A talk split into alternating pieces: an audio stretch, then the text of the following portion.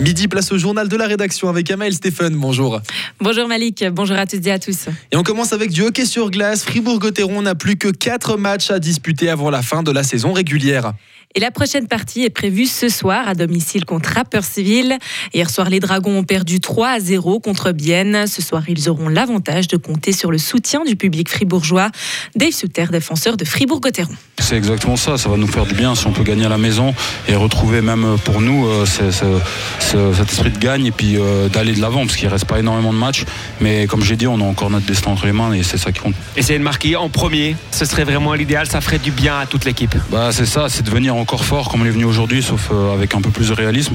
Et après euh, jouer soixante minutes, vraiment on sait que Rappi c'est une très bonne équipe, qu'on a des très bons joueurs, mais ça va être vraiment la clé du match, c'est devenir fort, de marquer et puis euh, après essayer de, de contrer le match. Et ce duel sera à suivre en direct sur Radio Fribourg dès dix-neuf heures trente. Si vous prenez le train entre Morat et Inns, cette information risque de vous intéresser. Les transports publics fribourgeois ont annoncé hier que la gare de Sugier va être modernisée.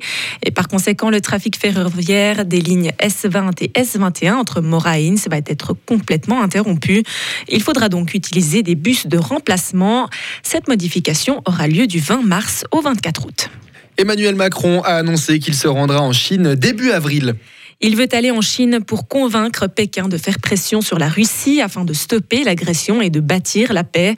Lors de sa visite au Salon de l'agriculture, le président français a expliqué que cette paix serait possible que si elle passe par un arrêt de l'agression russe, un retrait des troupes et un respect de la souveraineté territoriale et du peuple ukrainien.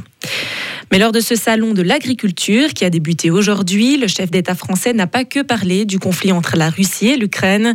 Il a également abordé un plan de sobriété sur l'eau concernant la sécheresse actuelle. Voulant prendre de l'avance avant que la situation ne s'aggrave trop, Emmanuel Macron appelle à mieux récolter l'eau de pluie, avoir moins de fuites dans les réseaux d'eau et à mieux répartir l'utilisation de l'eau potable selon les usagers.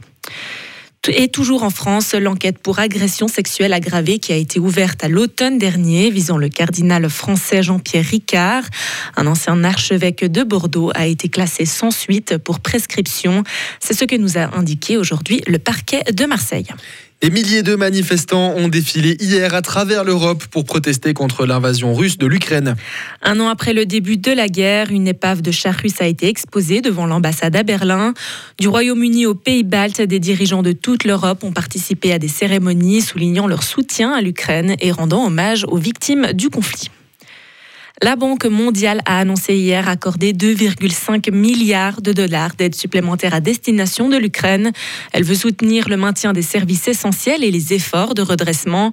Parmi les soutiens clés, il y a la santé, l'éducation, le paiement des retraites ou encore la prise en charge des déplacés internes. Depuis le début du conflit, il y a tout juste un an, dix-huit virgule cinq milliards ont d'ores et déjà été versés. Les habitants du Nigeria ont commencé à voter aujourd'hui. Et c'est pour élire le prochain président du pays le plus peuplé d'Afrique.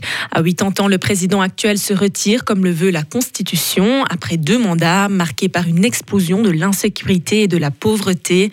Dans ce pays où soixante pour cent de la population a moins de vingt-cinq ans, plus de quatre-vingt-sept millions d'électeurs sont appelés aujourd'hui à choisir un président parmi dix-huit candidats. Et triste bilan concernant les inondations au Brésil. Les glissements de terrain dans le sud-est du Brésil ont fait cinquante-quatre morts, selon un dernier rapport publié hier par les autorités.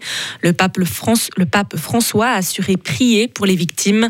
Les autorités estiment qu'une trentaine de personnes sont toujours disparues et les recherches se poursuivent sans relâche dans les quartiers les plus touchés. Au total, près de quatre mille personnes ont dû quitter leur domicile. Et enfin, la quarante-huitième cérémonie des Césars qui a eu lieu hier a rassemblé un virgule sept million de téléspectateurs, soit quatre cent mille téléspectateurs de plus que l'an dernier.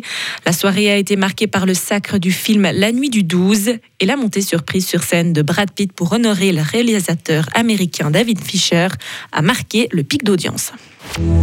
Retrouvez toute l'info sur frappe et frappe point c h.